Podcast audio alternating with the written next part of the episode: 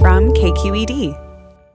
You're listening to Forum. I'm Mina Kim. A more than two hundred million dollars effort by Uber, Lyft, DoorDash, and Instacart to keep their app-based drivers as contractors paid off. California voters have decisively backed Proposition twenty-two, exempting the companies from treating their drivers as employees with benefits and protections under state law. Its passage is a major defeat for organized labor, as they fear the model will be used by gig companies nationwide to get around their state's labor laws. Joining us now is Sam Harnett, Silicon Valley reporter for K Q E D. Hey, Sam. Hello, Mina. Also with us is Ellen Hewitt, startups reporter for Bloomberg. Thanks so much for joining us, Ellen Hewitt. Hi.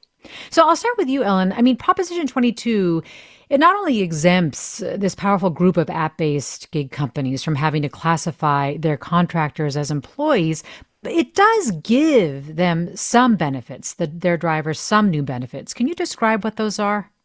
Yeah, there are some benefits, including um, sort of a guaranteed earnings, um, and then also what they call a healthcare stipend.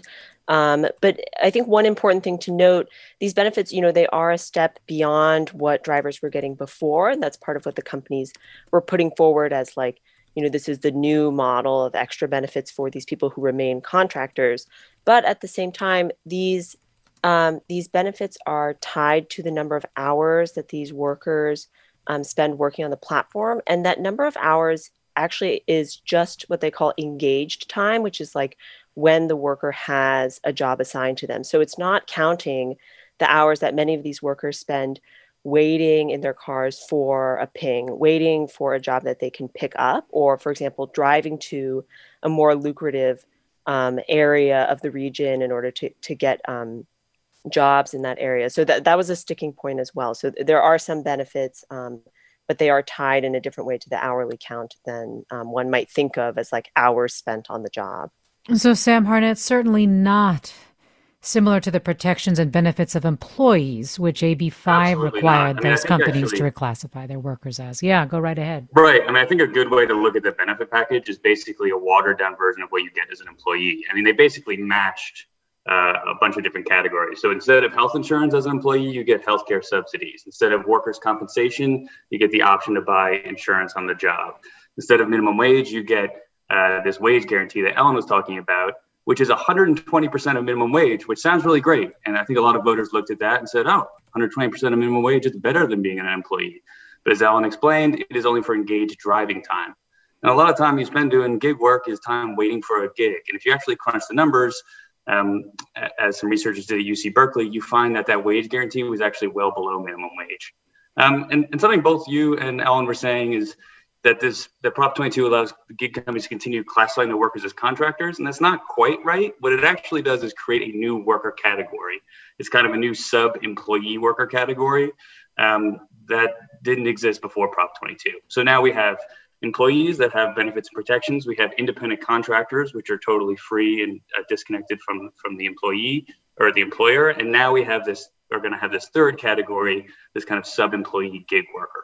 Yeah, I guess you're right. I mean, it certainly exempts them from A B five, the state law, and does, as it has been described even by Uber, as this sort of third way, though that was used uh, to mean other things. Just remind me, Sam, though, how far this reaches, because is it only, I, this is often a question that we get, it applies to these app-based delivery companies, none right. others? Mm-hmm. So Prop twenty-two was written to apply just for app-based transportation and delivery. And really, you know, the five companies that, that were behind Prop twenty-two, uh, Uber, Postmates, Instacart, DoorDash, and Lyft, uh, they wrote this proposition for themselves. It was written to exempt them from uh, state labor law. So, Ellen Hewitt, why do you think it won here in California? Known for being a very liberal state, though this has been very much viewed, of course, as an anti-labor proposition. Um, great question. There's a lot of there's a lot of ways to try to answer that. I think one possible major explanation is is just that these companies, you know, Uber, Lyft, and um, DoorDash uh, spent the most money, and then um, Instacart and Postmates spent um, a little bit less. Postmates also, during the process of getting this Uh, you know, during this campaign, Postmates was also acquired by Uber. So there's sort of some consolidation going on in those companies. Um, those companies spent an unprecedented amount of money on this campaign, right? Over two hundred million dollars, which makes it the costliest ballot measure campaign in state history. And they outspent the no on twenty-two side by, you know, a, a ratio of ten to one, right? So they just had a lot more firepower in terms of getting the word out about what the benefits of Prop twenty-two might be, um, you know, reaching all kinds of voters um, in an election where they knew they were going to have a lot of people voting as well. So I think, you know, one one possibility is that they just had much stronger resources than the no side. Um, you know, another possibility is that they, maybe their message did resonate better with voters than than no. You know, I think the yes on twenty-two side focused very strongly on the idea of flexibility and independence, um, sort of choosing your own schedule. Um, you know, they they had a lot of messages that said, you know, this will allow drivers to maintain flexibility, allow drivers to, you know, set their own hours. Um, you know, we, we can get into the weeds if you'd like about whether flexibility is something that is only available to independent contractors. There's a lot of people who disagree with that, but that was a message that was very strongly put out. And I think flexibility resonates very strongly with average um, Californians who think, yeah, you know, people should have the, the right to make free choices about how they work. And, uh, you know, speaking of messaging, Sam Harnett, I mean, what Ellen Hewitt is saying also is that the Prop twenty-two messaging, both on the yes and no side, sounded somewhat remarkably similar to a certain extent in terms of why it would be good for drivers and how it would be good for drivers and what drivers really wanted. I mean, can you talk a little bit about the messaging and how it was somewhat confusing? Sure. I mean, there's a lot of things to talk about. I mean, first, I just want to follow up on what Ellen was saying. I also think the Yes on Prop twenty-two campaign very cleverly um, centered their campaign around social justice. Uh, if you looked at all their advertising, featured Black and brown people, or a majority of it uh, featured Black and brown people. Um, they uh, paid money to get endorsements from, from local N double A C P chapters. Um, they really pushed the social justice messaging to kind of reach out to, to progressive Californians.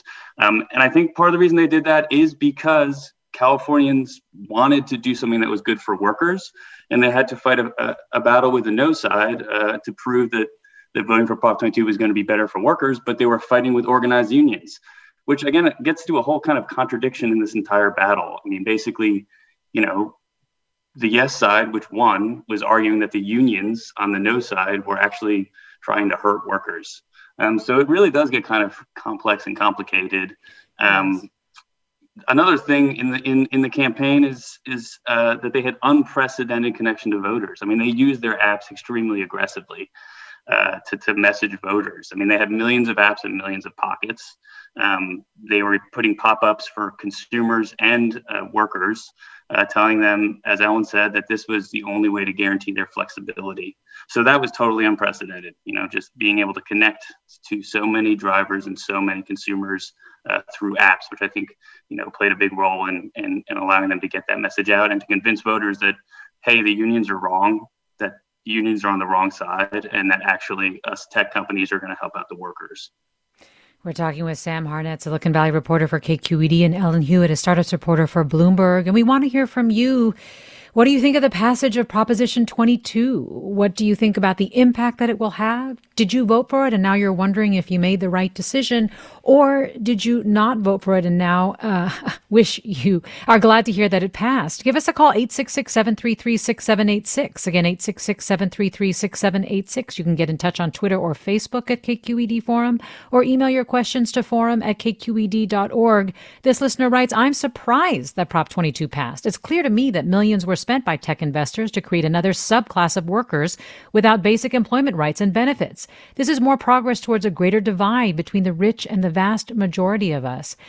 Speaking of divides, Ellen Hewitt, one of the things that seemed to emerge was it seemed like drivers who tended to use um, Uber, Lyft, or these other platforms, DoorDash or Instacart, as supplemental income, supported Prop twenty-two more than the workers who tended to rely on it as their primary source of income, as a full-time job. Do you think that that's true?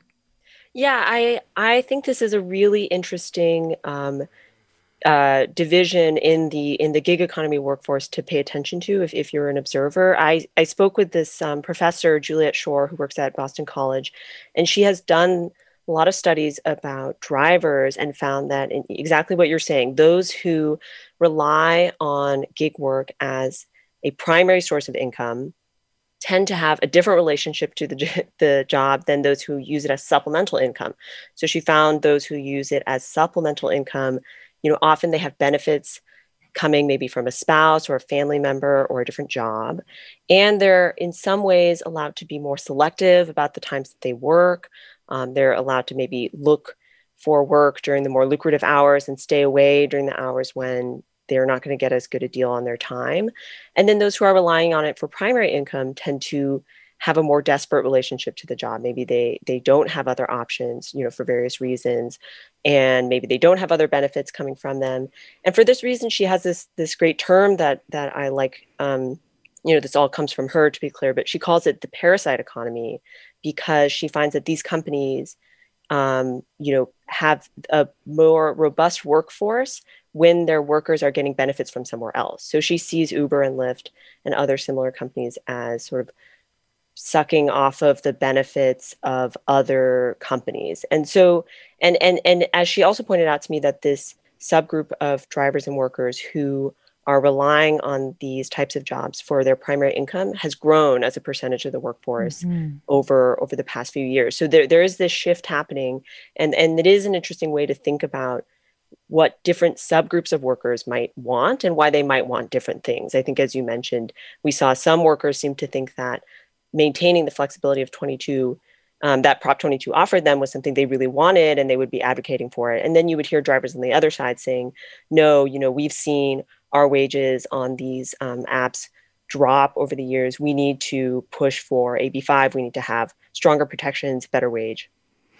Well, this listener writes, long before ride-sharing decimated the taxicab industry, I made a very comfortable, I made it very comfortable as a W two paid taxicab employee working a flexible schedule. Threatening to take away flexibility was nothing more than a scare tactic, so the ride-sharing company can continue to make huge profits at drivers' expense. Let me go to Becca in Berkeley. Hi, Becca. Join us.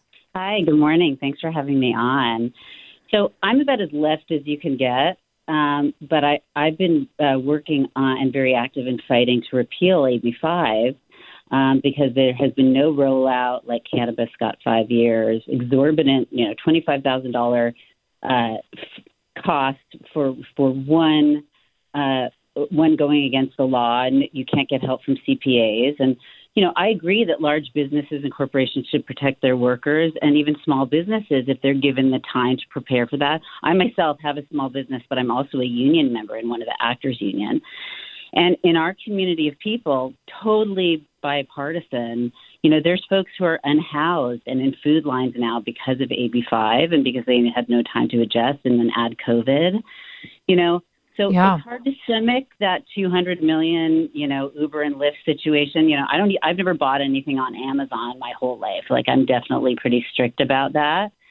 But if Prop twenty-two is the state's only hope, the people's only hope fighting against us for our livelihood freedom, to, you know, have the conversation still in there about repealing A B five and the dangers of the PRO Act passing nationally. So the seventh, eighth majority that now we have to get in the House and the Assembly to even, you know, move this prop is the only way that we've been able to keep Lorena Gonzalez and the unions, which are supporting the Democrats, the supermajority. I think a power grab myself, and the unilateral um, strength that now the speakers of both the Assembly and the House can keep everything off the floor. thirty-five amendments to A B five, none of them have been heard.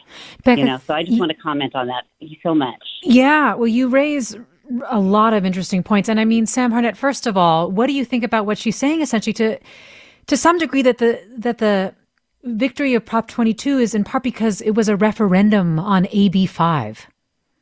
I think, I mean, you have to go back to what Ellen was saying. Most of the people doing the work for gig companies are people of color working full-time or in a second, uh, doing it as a second uh, job. Um, people who are upset about, um, you know, contracting or maybe losing contract flexibility. Uh, again, there's a lot of confusion in that. I mean, as the caller said, if she has her own business, if she's running her own business and contracting with people, A B five probably wouldn't have affected her that much. Um, you know, and there were amendments to A B five, and there was a kind of a, a bit of messiness when it first came out. But a lot of the complaints weren't coming from the bulk of people uh, who were being you know, doing the work on the on these uh, gig platforms and felt like they had no control. And I think there's a lot of confusion in general about um, employee versus contractor status. And Ellen kind of hinted at at this this issue over what is flexible and what is not. Um, and I do think that the Yes on Prop twenty-two campaign, for instance, did a very good job of convincing people that flexibility is only tied to contractor status and not to being an employee. And really, if you, you know, living in the Bay Area, if you look at the tech industry, there's tons of employees who have lots and lots of flexibility and they work when they want uh, and they don't work when they don't have to. And there's a lot of contractors, especially Uber and Lyft drivers. Uh, if they want to make a living, they've got to work all the time. They don't have a lot of control over when they work. Um, so, so yeah, again, there's a lot of disinformation around that whole idea of flexibility uh, and, and what you get as a contractor, as an employee. That said, though, um... definitely, Ellen Hewitt, there were conversations about, I wonder if the legislature is now regretting that they weren't willing to have a little more of a conversation or a negotiation with these big gig companies, with Uber, Lyft and the like, uh, so that they didn't end up with this kind of situation like a Prop twenty-two where they're left, as Becca was pointing out, also with a situation where they have to get a seven-eighths majority if they want to make any changes to it.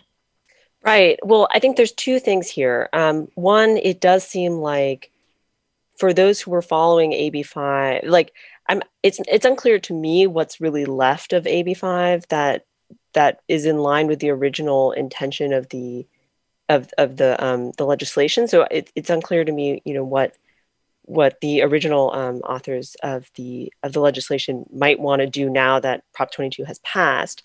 Um, separately, since it has come up, I, I do want to address the seven-eighths majority thing. Please correct me if I'm wrong, but my understanding is, you know, that um, fraction got a lot of attention, but I, I often hear people misunderstanding what it's actually describing. So the seven-eighths majority is actually just describing um, the legislative uh, vote you'd have to get in order to make basically small amendments to um, to the proposition, but not to overturn it or or change it in any significant way. Um, that's because, you know, in California, when you pass something via voter initiative, the only way to overturn it or change it in significant ways is to have another um, ballot measure, um, to have the voters ch- vote on it again. It's it's it's um, sort of sacred in the sense that, uh, you know, once the voters approve it, only the voters can change it significantly. Um, but the seven-eighths got a lot of attention when Prop twenty-two, um, you know, when the election was coming up, because it is a higher fraction than most propositions that allow for a legislative amendment. Like most of them ask for two thirds or so, something like that.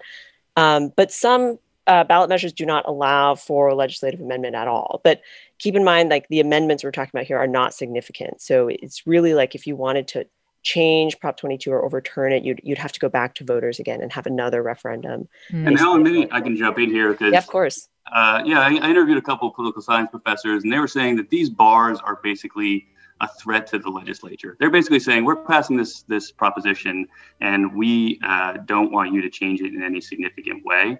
Um, the seven-eighths bar was unprecedented, um, and uh, a lot.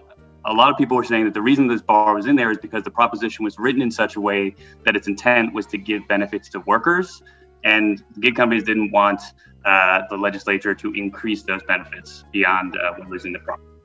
Yes, and I mean, even the the Yes on twenty-two side was saying that, you know, they didn't have to include it because, as Ellen was saying, though, that, you know, you if you want to change a ballot measure, you have to overturn it again at the ballot box. So there were a lot of interesting arguments um, around the seven-eighths requirement. We'll be talking more about the impact of Prop twenty-two after the break. I'm Mina Kim. Stay with us.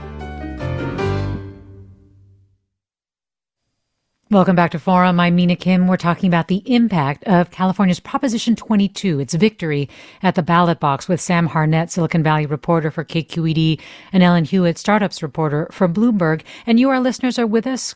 Let us know your questions, comments, what you think of Prop twenty-two's passage and its impact. eight six six, seven three three, six seven eight six is the number to call. Again, eight six six, seven three three, six seven eight six. You can also get in touch on Twitter or Facebook at K Q E D Forum, or email your questions to forum at K Q E D dot org. This listener writes, passage of Prop twenty-two will no doubt do damage to increasing the national minimum wage. Instead of getting fair wages, the implication will be to work a gig job without benefits. Uh, Sam Harnett, I mean, that's one of the impacts that, that people are concerned about. The other is, especially in labor, that basically the proposition has given a blueprint to gig companies to pursue this kind of new classification, expanded in the state of California, and have it expand to other states. Can you talk about the broader implications of Proposition twenty-two and what impact it could have nationwide? Sure. So since the beginning, the gig companies have have been arguing that they don't have workers, they have independent entrepreneurs who are running their own businesses. That that's the argument. So when you go to the grocery store and you see the Instacart uh, folks, you know, shopping, or you get into a Lyft or an Uber, you see that driver, or you see a DoorDash worker delivering food. The argument is that these aren't workers. These are uh, entrepreneurs who own their own businesses. And again, Prop twenty-two creates a worker category that sort of codifies that argument into law. And this was seen as the big fight. I mean, you were saying, you know, is the legislature in California maybe uh, being upset that they didn't work out a deal with gig companies? But gig companies have, have been charting their own path and, and ignoring regulators since the beginning. You know, it's been eight years that they've been on this path. Um, and yeah, this in California, this was seen as the big battle. Like, can can California regulators actually rein these companies in and make them classify their workers as employees? And that this, the loss of Prop twenty-two is is expected to have a big chilling effect. I mean, there are a couple states that were pursuing laws like A B five. Um, Illinois uh, was looking at a similar law, New York. Um, so there's a, a, an expectation now that, again, there'll be a chilling effect on that. Um, and there already has been lobbying at, at, at uh, the federal level to get something like this this sub-employee gig worker category put into federal law. Um, a bunch of uh, old Obama people, uh, you know, Alan Krueger, uh, was a former economic advisor to Obama. He'd been pushing for it in two thousand fifteen. Uh, the Trump administration, uh, right before the election, they had a rule change in the Department of Labor that would make it easier to classify gig workers as contractors. And the big worry, of course, is that Um, if this third way does get written into federal law, like more and more corporations will look to exploit it. And this is what's happened with the contractor status in general. Um, if you look at most, many contractors in America, these aren't people who cho- chose to be contractors to have their own independent businesses. These are people who, uh, the people who their employer was saying, this is the way you get the job. You have to be a contractor, so we don't have to pay for your benefits. So the worry is we, we're, if this third way is created, uh, corporations are going to figure out ways to exploit it. You know, you're going to have warehouse companies coming up with apps to, to, to make their warehouse employees contractors. You might see it in hospitals with nurses. I mean, this is this is the big fear from labor, that this will be the future of work, that the majority of jobs will be, be handled through apps uh, and people won't be given, you know, the basic protections, which, remember, in America, the only way to get basic protections is to be an employee. Otherwise, you don't have health insurance. You don't have, uh, you know, uh, you aren't guaranteed minimum wage, et cetera. Well, let me go next to caller Bo in Davis. Hi, Bo. Hey, how are you? Great. What's on your mind? Well, you know, I'm a gig worker myself, and, uh, you know, I, I was definitely a no on twenty-two. And I just think that it's kind of sad that uh, the Californian voters uh, essentially, you know, didn't follow the money, and they've decided that it's okay for, you know, uh, corporations like, like these to make the rules and set the, the standards where they want to. And I think uh, – your commenter is absolutely one hundred percent right. I think that labor is scared. I mean, what's going to stop, uh, you know, other corporations like Walmart from saying that, oh, you know what, we're just going to call our, you know, you know, our employees. We don't want them to be employees anymore. We'd like to just, you know, call them independent contractors. So, yeah, you know, I just think it's really sad. And uh, I do this simply because of the fact that, uh, you know, like many people, we're put into situations in life, such as myself, with, uh, I have two, thank you, I have two uh, kids with, uh, you know, a uh, genetic disorder, and I can't get, uh, I can't, you know, someone has to watch them for part-time for a day. So that's, that's the issue. Anyway, thank well, you. Yeah, well, both, thanks for, for sharing a little bit more of your story and your perspective. We're getting a lot. I mean, Donna writes, I'm disappointed in the companies not supporting workers. We have to create better opportunities with paid jobs for all. Stephen tweets, Prop twenty-two is a bad company-centric law that sets a terrible precedent for current and future gig workers. Robin writes, I asked many drivers how they wanted me to vote, and they all said to vote yes. Their reasoning was that they want to be able to work for more than one service, as your guest mentioned. I wonder if they were worried about losing their job. And Kurt writes, a big reason I voted for Prop twenty-two is the fear that Uber and Lyft would go out of business. I know so many immigrant workers that really rely on this gig work, and the fear of this type of work going away swayed my vote. Ellen Hewitt, can you talk about that a little bit? I mean, certainly we were hearing these companies threaten to leave California, shut down. They were saying that they certainly couldn't afford the kinds of benefits and protections that A B five was requiring. Right. Well, they they have a point. I mean, so first of all, yes, they did threaten to leave the state. Both Uber and Lyft threatened, I believe, in August um, to pull out of, you know, pull business out of the state entirely if they didn't win. It was a particular appeals in in one of the lawsuits that's going on related to A B five. Um, but I think that loomed large on everyone's imagination when they thought, okay, if we vote down Prop twenty-two, does that mean these services will pull out of the state? Um, And of course, we can't know whether that would have actually happened. My guess is probably not. Like, they would have continued to try to push for a regulatory path forward that that suited them, um, rather than than pull out of what is a, a very large and lucrative economy for them. Um, but in terms of, you know, what it was costing these companies and what it would cost them um, if they had to comply with A B five, um, I hear this. I heard this coming up a lot in the discussion around Prop twenty-two. People would ask, you know, Uber and Lyft and Instacart and all these companies, they've spent two hundred million dollars to pass this proposition. Why didn't they just spend that money giving benefits to workers?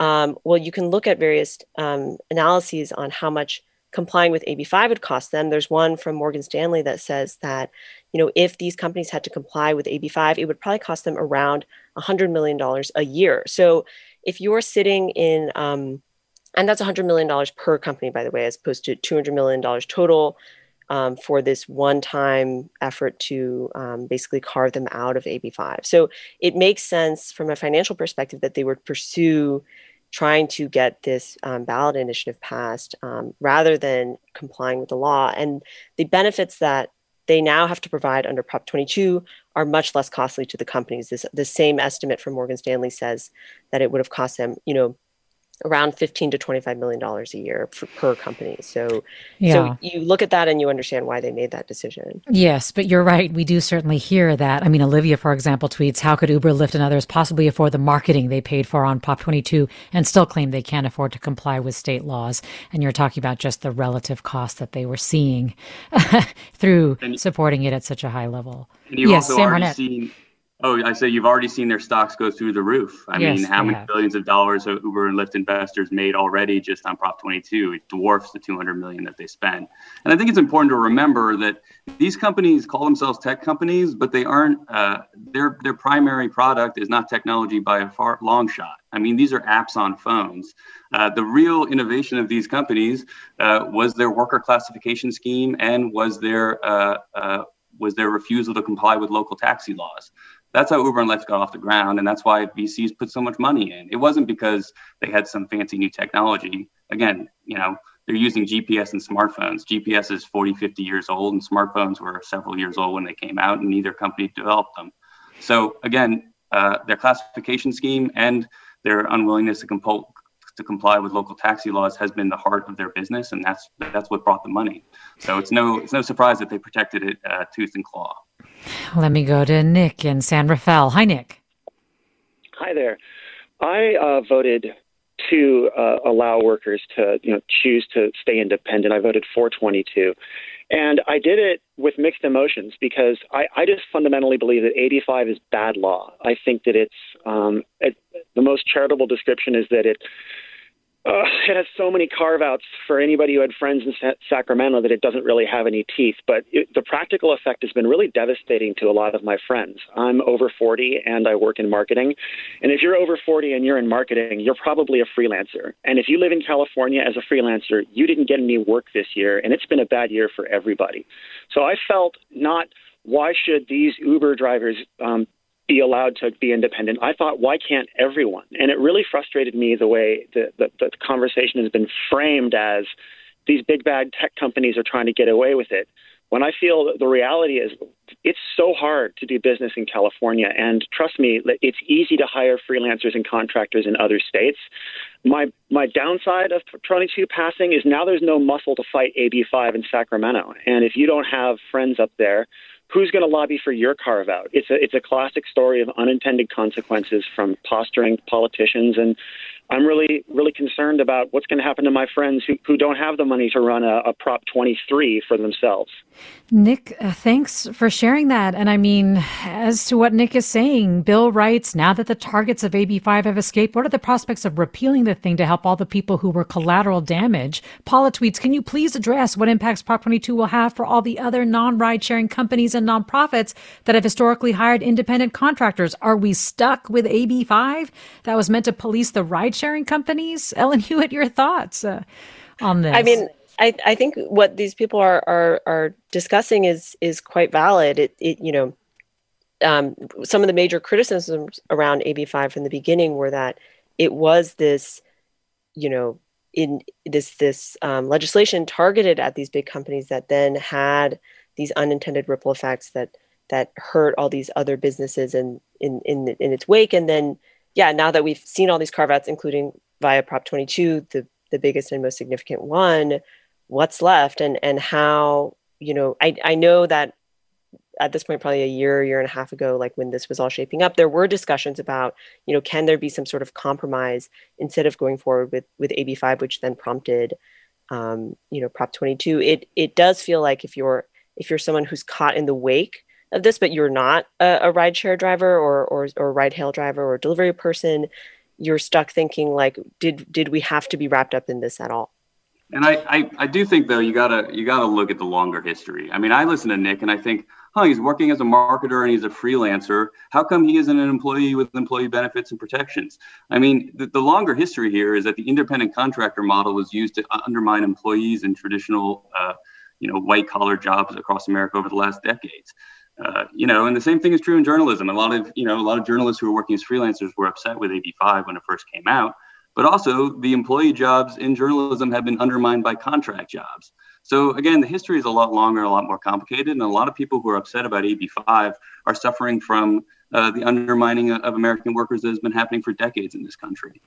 Yeah. And actually, if I could add one quick thing, Sam is also totally right that um, I think because Prop twenty-two got so much attention, some people may not have followed the years and years and years long history of Uber and Lyft um, choosing to sort of move forward business-wise in their own path, despite existing regulations. You know, this is how they moved into cities across the U S and around the world.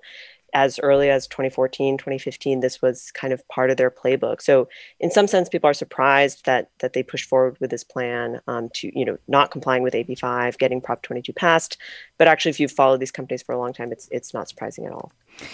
Well, we're talking about Proposition twenty-two with Sam Harnett, Silicon Valley reporter for K Q E D, and Ellen Hewitt, a startups reporter for Bloomberg. You're listening to Forum. I'm Mina Kim. Lynn tweets, I voted against twenty-two. It's a terrible precedent and it's bad for working people who need protections and guarantees in their employment. David writes, I don't see these apps as a primary source of income. They were set up to be a means of connecting people who would like to make extra money with people who have a need for their services. Creating an app for that purpose should not force you to employ those who use the app, as it was never the intent. And Lewis tweets, as a driver, I voted for it in part for the flexibility, but also I question the degree of protection it would grant me. Driving in multiple counties, what minimum wage would apply, health benefits such as those given to Walmart employees. So lots of Of interesting and complicated questions around this. You know, Sam Harnett, that point that David's making about I don't see these apps as a primary source of income. I mean, that was one thing that did make it a little bit hard on the no side, right? Because there were people who were like, well, you don't, you know, you don't have to do this job, basically. Right. Well, unfortunately, in America, there aren't many jobs and it's really hard just to get by. So, you know, yeah, Uber and Lyft kind of have, have, on the one hand, the gig companies have, have characterized themselves as, as allowing people to uh, do entrepreneurship and create their own jobs or be their own bosses. And on the other hand, they've said, okay, this is just a way to get supplementary income. But what we do know is these companies came out of the ashes of the recession. People were were so desperate and had lost good jobs and needed any way to make income. And for many, many people, a majority of the people on these platforms, it is either a primary source of income or a necessary secondary source of income. Um, and this gets to another whole real problem in this whole debate, which is like trying to understand what gig workers want. Um, and again, a majority of the work is done by people of color working full time. And a lot of the surveys about what workers want, they surveyed, you know, the broad cross-section, which included a lot of people who were only working a couple hours on these apps or maybe hadn't worked on the app in a year, and their vote or their say was being counted the same as somebody who's working forty, fifty, sixty hours on this app. So I don't, you know, all the surveys that were coming through about what drivers want, I wouldn't trust really any of them. I mean, as Ellen pointed out, uh, Juliet Schor, uh, that the professor she was mentioning, I interviewed her as well, and she said, you know, you know the, the way to really understand what's going on is to spend time with these people and, and ask them questions and learn about their life. And when you do, you realize a lot of them, again, are, are really just sort of desperate for good work. Let me go to Kieran in Milpitas. Hi, Kieran. Uh, I think we lost Kieran there. Let me go to Elizabeth in Dublin. Hi, Elizabeth. Hi. Um, you know, I'm an attorney, and I think the fallout from um, A B five goes much farther. I have a number of um, clients who um, have had huge, you know, half a million dollar um, legal bills, you know, dealing with A B five. And I think that the bottom line is that until the legislature or the state fix the issue with healthcare and um, disability, if we had universal healthcare and some sort of disability, we may not have this issue. And people could work as independent contractors. So I think we're trying to fix um, a problem, um, fix the symptoms and not the real problem. Elizabeth, thanks for sharing that. Let me go to Tim in Los Angeles. Hi, Tim. Hi, good morning. I hope I can explain this idea clearly. Um, but what this um, prop highlights is the amount of money that is going into our election, into our uh, into our elections by large corporations. Now, a lot of people, almost all people that I talk to, don't know that corporations are considered people under the law. So what that allows them is access to our elections and access to um, spend as much money on elections as they want to. If we really want to get at the root cause and change the way that these that our elections are taking place, we have to change corporations being con- be considered people, and that would also stop them from bringing these uh, props uh, to to the ballot. Because if we regulate them as businesses and not as people, then they can't do this. And just in a final note, the, what I what will kind of solidify this for people is. Um, Uh, P G and E is considered a felon under the law.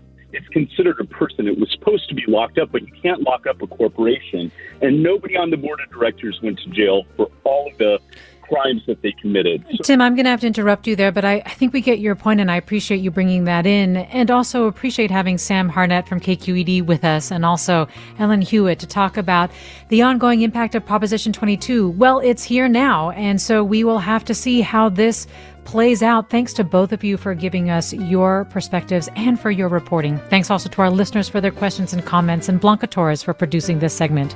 I'm Mina Kim. Thanks for listening to Forum.